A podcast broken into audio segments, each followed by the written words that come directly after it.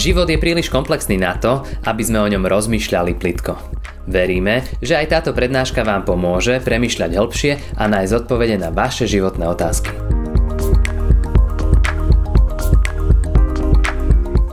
Pane, Ty prichádzaš. Prichádzaš, ako si to slúbil, v moci a sláve. A zároveň spôsobom, ako zlodej v noci. A voláš nás, by sme videli. Ďakujeme, že Ty prebúdzaš spiacu cirkev. Amen. Drahí bratia a sestry, z ústy voči Božiemu slovu, prosím, povstaňte a počujte slova z písma svätého, na ktorými chceme dnes uvažovať v závere cirkevného roka, zároveň keď chceme hovoriť o bdení, o tom, že máme očakávať na druhý príchod nášho pána. A budem čítať slova, jediný verš z knihy Jonáša z prvej kapitoly, 6. verš. Pristúpil k nemu, k Jonášovi, veliteľ posádky a povedal Prečo spíš? Vstaň, volaj k svojmu Bohu a zda sa Boh rozpomenie na nás a nezahynieme Amen, toľko slov z písma svätého.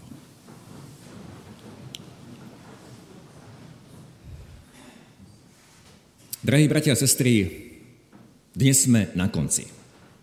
Aj keď nie je na konci kalendárneho roka, ale toho cirkevného, a môžeme citovať tie známe slova z biblickej knihy Kazateľa, kde je napísané všetko má svoj čas a každé počínanie pod nebom má svoju chvíľu. Počas celého cirkevného roka sme si pripomínali to, čo Pán Boh učinil pre nás. A tak na záver cirkevného roka, tie posledné tri nedele, nám hovorili o posledných veciach. Najprv sme hovorili o znameniach doby, potom o poslednom súde, ktorý čaká každého z nás. A dnes o bdelosti a očakávaní. Keď som premýšľal nad tým, aké posolstvo mám dnes priniesť, uvedomil som si, že podobenstvo pána Ježiša o tých desiatich pannách alebo desiatich družičkách z Evangelia podľa Matúša 25. kapitole je dosť známe a možno pre niekoho až otrepané. A stále dookola si to pripomíname, keď hovoríme o bdelosti, o pripravenosti. A keď som to podobenstvo opäť čítal, Zrazu mi Duch Svetý zasvietil na verš 6. O polnoci nastal krik. A hľa ženich, vidíte mu naproti. A hneď predtým je správa, že keď ženich meškal, a my vieme, že nie preto meškal, že by sa on zdržal, ale podľa druhého listu Petra, ako sme to dnes počuli, pán nemeška, ale vám zhovieva. Keď ženich meškal teda, zdriemli všetky a zaspali. Všetkým nám je jasné, že to je podobenstvo, ktoré ukazuje nie na neveriacich, ale na veriacich. Na nás, na církev, lebo všetky tie panny vyšli, aby čakali ženicha. A teda aj toto nám hovorí, že celá církev pred druhým príchodom Krista zaspí. Je to predpoveď Ježiša, to nie sú moje slova. On to v tom podobenstve povedal. Všetky tie panny zaspali. A to podobenstvo začína, vtedy kráľovstvo nebeské bude podobné desiatim pannám. Bratia a sestry, všetky ostatné podobenstvá začínajú kráľovstvo nebeské je podobné v prítomnom čase. Hovoria o prítomnosti, o našom živote tu s pánom Ježišom. Ako napríklad príjmame Božie slovo, tak to hovorí podobenstvo o štvorakej pôde. Alebo ako odpúšťať, tak to hovorí podobenstvo o nemilosrdnom sluhovi. Alebo ako byť milosrdný, tak nám to hovorí podobenstvo o milosrdnom Samaritánovi. Ale začiatok tohto podobenstva o desiatich pannách hovorí o špecifickom čase naplnenia. Príde zvláštny deň, bude to tak, vtedy bude kráľovstvo nebeské podobné. Ak skúmame, kde toto podobenstvo sa v písme nachádza, Matúš 25. kapitola je po 24. v ktorej pán Ježiš hovoril o znameniach konca. Hovoril tam aj o znameniach figovníka, čo je národ Izrael. a pripodobnil dobu svojho druhého príchodu k Noémovi, ktorý vošiel do korábu a ľudia akoby nespozorovali, až keď prišla potopa a všetkých zmietla. A pritom pán Ježiš toľkokrát v tej kapitole 24 Matúša zopakoval napomenutie, preto aj vy buďte pripravení, lebo syn človeka príde v hodinu, o ktorej sa nenazdáte. A po všetkých týchto napomenutiach, po tej dlhej 24. kapitole, je v písme vložené toto podobenstvo o desiatich pannách. Teda je pokračovaním stále tej istej myšlienky, pokračovaním volania k bdelosti. A ja chcem dnes toho nádherného a veľmi bohatého podobenstva na obrazy zúrazniť iba dve myšlienky. Poprvé, bratia a sestry, je to paradox, a zároveň to je pravda o nás. Celá tá 24. kapitola Evangelia Matúša je volaním k bdelosti, čo je téma dnešnej nedele. A paradoxom, že napriek tomu, že Ježiš volal bdejte, buďte pripravení, on sám predpovedá, že všetky panny zaspali. Že celá církev zaspí. Hoci vyšli naproti ženíchovi, hoci medzi nimi bol rozdiel medzi múdrymi a tými pochabými či bláznivými. To, čo ich spájalo, to, sa, to čo sa stalo, že zdriemli všetky a zaspali. Áno, je to predpoveď nášho pána o tom, aký sme, aký budeme. On vedel, akí boli jeho učeníci aj pred jeho ukrižovaním. On vedel, že ho všetci opustia. On presne vedel, čo urobí učeník Peter, hoci Peter sa bil v prsia a hovoril, pane, ja jediný ťa neopustím, keby aj všetci ťa nechali tak, ja som hotový ísť s tebou aj do vezenia, aj na smrť. A potom sa to naplnilo, že Peter trikrát zaprel svojho pána. A preto pán Ježiš mu povedal ešte predtým, Šimon, Šimon, aj hria, Satan si, ťa vyžiad, Satan si vás vyžiadal, aby vás preosiel ako pšenicu ale ja som prosil za teba, aby tvoja viera nezanikla. Pán Ježiš osobne prosil za Petra, modlil sa za neho. A preto je napísané, že aj za nás sa Ježiš prihovára, tak to čítame v liste rímským v 8. kapitole. Je to Kristus, ktorý umrel, ba i z mŕtvych vstal, je na pravici Božej a sa prihovára za nás. Prihovára sa za nás, ktorí často spíme, pretože on vie, aký sme. On vie, akým tlakom čelíme a akým tlakom budeme čeliť. On vie aj o tých posmievačoch, o ktorých hovorí druhý list Petra. My sme dnes počuli to pokračovanie, že nemešká pán, ale zhovieva, ale Peter svoju tretiu kapitolu začína predpovedou, čo príde a čo bude.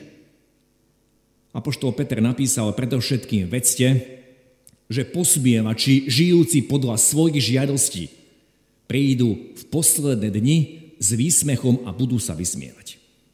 A budú hovoriť, čo je to so sľubom o jeho príchode. O tom jeho druhom príchode. Veď odkedy otcovia pomreli, všetko tak zostáva od počiatku stvorenia. Ako by chceli povedať, nič sa nemení. Kde máte toho Krista? Pán Ježiš vie o všetkých tých tlakoch, ktorým kresťania budú pred jeho príchodom vystavení. A najmä o tých tlakoch v oblasti morálky. On vie, že to bude extrémne ťažké. Dokonca povedal, že niektorí z jeho verných budú zvedení. Teda nečudujme sa, že v tom podobenstve odhalil pravdu, že všetci pospia, církev bude spať. Nikto nebude čakať tak, aby ho on pochválil. Takáto je pravda o nás. Ale tu v tomto, v tomto bode, bratia a sestry, podobenstvo nekončí. Aj keď toto vedomie, že pán vie o mojich slabostiach, pán vie o mojich chybách, aj keď toto je veľmi povzbudzujúce. A preto ten druhý bod je o mnoho dôležitejší. A to je krik uprostred noci. A ten krik uprostred noci bol milosťou. O polnoci nastal krik, aj hria ženich, vidíte mu naproti. Tedy sa prebudili všetky panny. Zrazu som si, bratia a sestry, uvedomil, že keby tam nebolo tohto kriku, Tie panny by spali ďalej. V podstate ten krik ich zachránil. Nedozvedáme sa, kto vlastne kričal. Ženich to určite nebol, lebo pri Ježišovi sa naplnilo a plní sa stále proroctvo Izaiáša, že on nebude kričať, nezvýši hlas a nedá mu znieť na ulici. Taký bol Ježiš, keď chodil po tejto zemi a taký bude aj pri svojom príchode.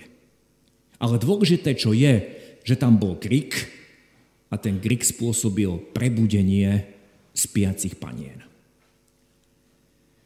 Osobne, bratia a sestry, nemám rád krik, a ktorý ma lepšie poznáte, viete, že mi vadí silne pustená hudba a keď niekde nastane krik, radšej utekám z toho miesta preč.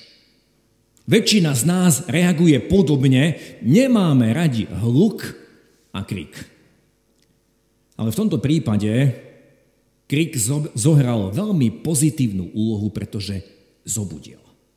Krik uprostred noci prebúdza spiacich. Nedá ďalej spať.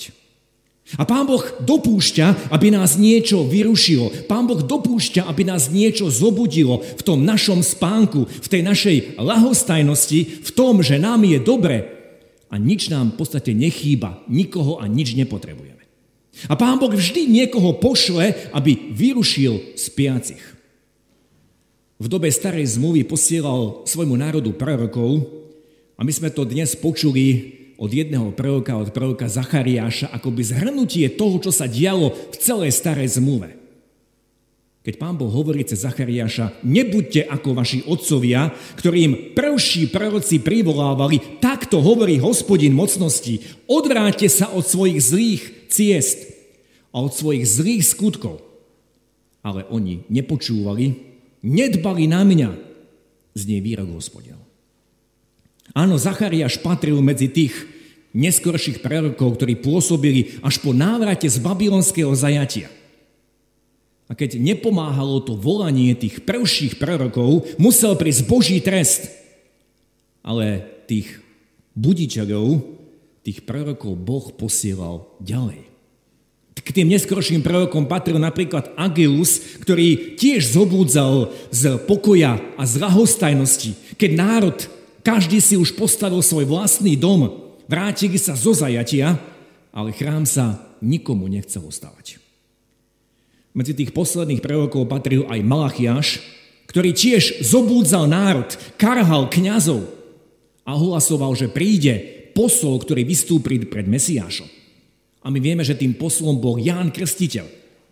A môžeme pokračovať ďalej. Aj Ján bol takým prorokom, takým budičom, a pre niekoho bol nepríjemným hlasom, krikom, ktorý volal k pokániu. Pokánie činte, lebo už prichádza kráľovstvo nebeské. A my vieme dobre, že ten Jánov krik, to Jánovo volanie bolo milosťou pre vtedajšiu generáciu Izraela. Lebo na ten Jánov krik sa mnohí zobudili, mnohí spoznali svoju biedu, dali sa pokrstiť, vyznávali hriechy.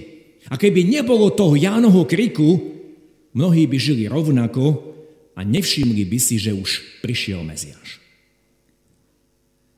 Bratia a sestry, krik, že ženík prichádza, tento krik znie aj dnes. Ale mnohí ho nechcú počuť. Pred kázňou som čítal o jednom kriku, ktorý zobudil spiaceho, no paradoxne, ten, čo kričal, nebol prorok, ale ten, čo spal ten bol prorokom.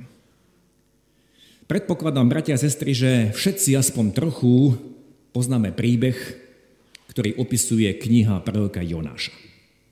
A hoci niekto mi môže vyčítať, prečo spájam Jonáša s podobenstvom o desiatich pannách, nielen v tom spánku Jonáša som našiel podobnosť. Tých podobností medzi Jonášom a podobenstvom o desiatich pannách je viac. Napríklad poprvé poverenie. Jonáš dostal poverenie, staň, choď do veľkého mesta Ninive a káž proti nemu, lebo ich nešlachetnosť vystúpila predo mňa.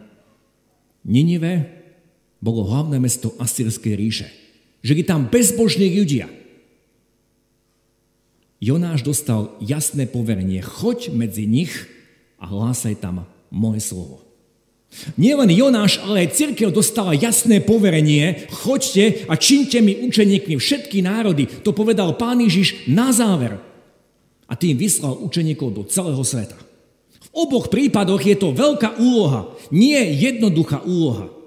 A napriek mnohým otázkam, ktoré mal Jonáš, napriek mnohým otázkam, ktoré mali apoštoli, ktoré máme aj dnes, napriek mnohým strachom, je to pritom veľmi jasná úloha.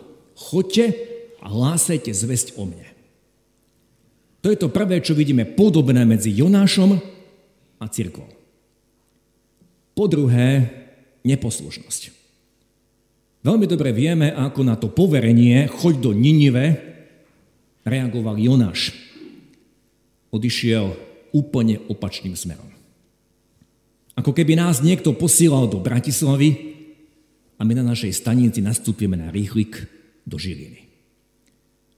Ako dnes naplňa cirkev svoje poslanie? Jonáš išiel úplne opačným smerom a častokrát sa to deje aj pri nás.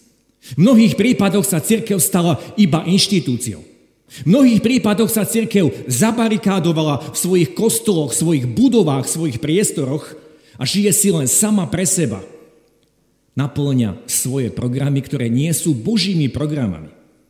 A často církev robí práve to, čo Ježiš nekázal, aby sme robili. V mnohých prípadoch sa církev stala akoby náhradou kultúry, organizujeme koncerty, plesy, večierky a neviem čo všetko iné. A najmä v Európe, namiesto toho, aby církev niesla evanielium, církev smutne konštatuje, že z roka na rok klesá počet jej členov aj my sme tí, ktorí nenaplňame ten Kristov príkaz, ale často robíme všeličo iné. A po tretie, čo mi je úžasná podobnosť, je spánok uprostred búrky. V tom príbehu Jonáša počas plavby sa spustila extrémne silná búrka. A vieme, kto to spôsobil a vieme aj, čo sa potom dialo. Bol to Boh, Hospodin spôsobil veľký vietor na more, takže sa strhla veľká búrka a lodi hrozilo stroskotanie. Námorníci dostali strach a každý volal na svojho boha, pohádzali do mora náklad, ktorý bol na lodi, aby ju urobili ľahšou. Ale Jonáš? Jonáš zostúpil do vnútra lode, ľahol si a tvrdo zaspal. Bratia sestry, ten, ktorý poznal odpoveď. Ten, ktorý poznal odpoveď na to, prečo je tu tá búrka. On jediný spal. Všetci ostatní robili, čo vedeli pre záchranu lode. Ale on jediný je ten, ktorý sa akoby zatvrdil a odišiel spať. Aj tu je podobnosť k nám, k cirkvi, k cirkvi, ktorú zobrazuje tých 10 panien. Pozrieme sa okolo seba, Takmer v každej oblasti života dnešnej spoločnosti vládne chaos. A pritom každý sa snaží zachráňovať, čo sa dá. Politici ponúkajú svoje programy. Energetici počítajú spolu s matematikmi, ako zvládnuť situáciu, ktorá, ktorá nás zasiahla a ktorá teraz nastala. A nikto nevieme, čo nás ďalej čaká zdravotníci a možno niekto hľadí krivým okom na celý ten problém zdravotníkov, lekárov, každý na to môže mať iný názor, ale minimálne musíme oceniť to nasadenie zdravotníkov počas covidovej doby. Aj oni vyvinuli veľké úsilie, aby zachráňovali to, čo sa dá. Ekológovia bijú na poplach a robia, čo je v ich silách na záchranu planéty. A môže pokračovať ďalej a ďalej. Každý niečo robí aby ten chaos ako si zvrátil, aby pomohol. Každý sa pritom na niečo spolieha. Na tej lodi, kde bol Jonáš, okrem tých činností, aby pomohli lodi v nebezpečenstve, keď vyhadzovali náklad a robili všeličo možné, námorníci, každý volal na svojho Boha. Každý sa na niečo spolieha. A tu sa treba zastaviť a pýtať sa, a čo robíme my? Čo robíme my ako církev? Často sa len ticho prizeráme. Bojíme sa, čo bude s nami ďalej, lebo na církev sa v poslednej dobe sype kritika z každej strany, bojíme sa čokoľvek povedať, bojíme sa priznať, čomu veríme, bojíme sa priznať k spôsobu života, aký nám ukázal pán a čo povedal, toto je dobré a toto naopak je zlé, nechoďte touto cestou. Toto je ohavnosť, toto sa mi protiví. Často sme zatlačení do kúta, ani sa nestretneme, aby sme sa spolu modlili, ani sa nechceme stretávať k spoločným, e, spoločným bohoslužbám, k tomu sme uctievali spoločne pána. Sme izolovaní a každý sme ako si ostali ticho. A to hovorí o našom spánku. A pritom, bratia a sestry, podobne ako Jonáš, on jediný na tej lodi poznal, prečo prišla búrka. My poznáme pravdu, pretože tou pravdou je Ježiš. On povedal, ja som cesta, pravda i život. My vieme, kam speje tento svet, že bez Krista, bez Boha speje do záhuby.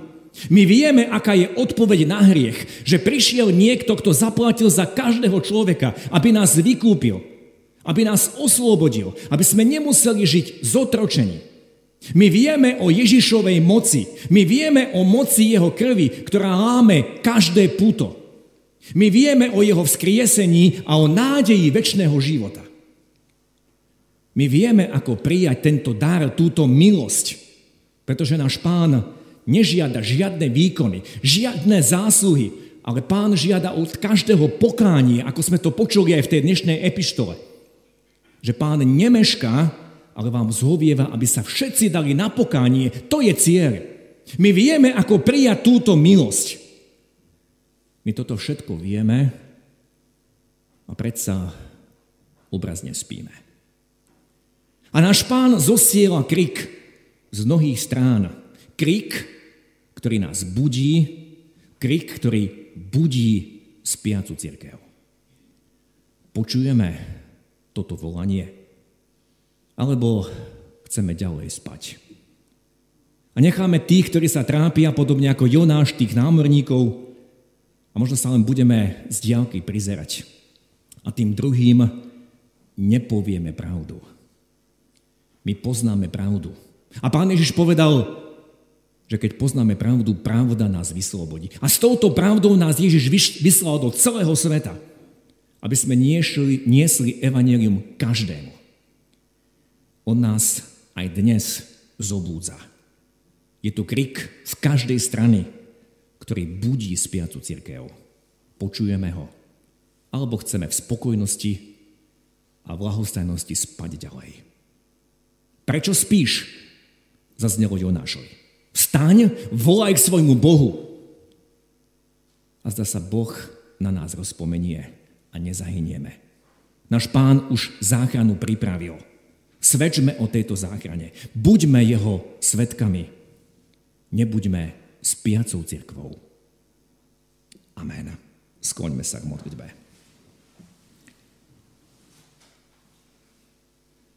Pane náš, ďakujeme Ti za Tvoje slovo,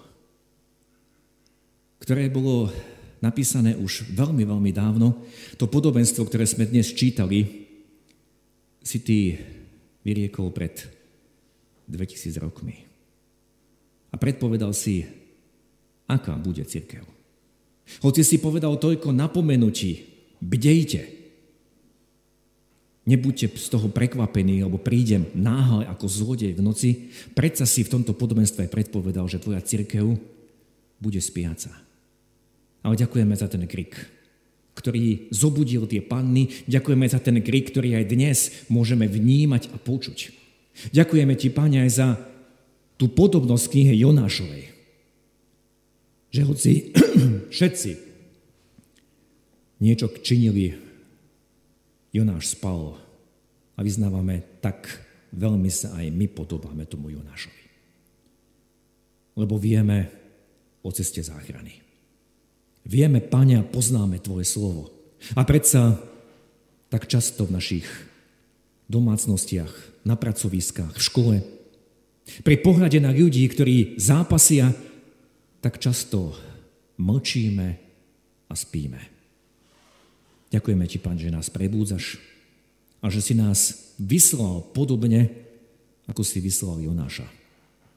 Aby sme niesli Tvoju zväzť. Aby sme zvestovali, že záchrana je tu pripravená pre každého človeka. Aby sme zvestovali moc Tvojej krvi, moc Tvojho vzkriesenia. Boli Tvojimi svetkami.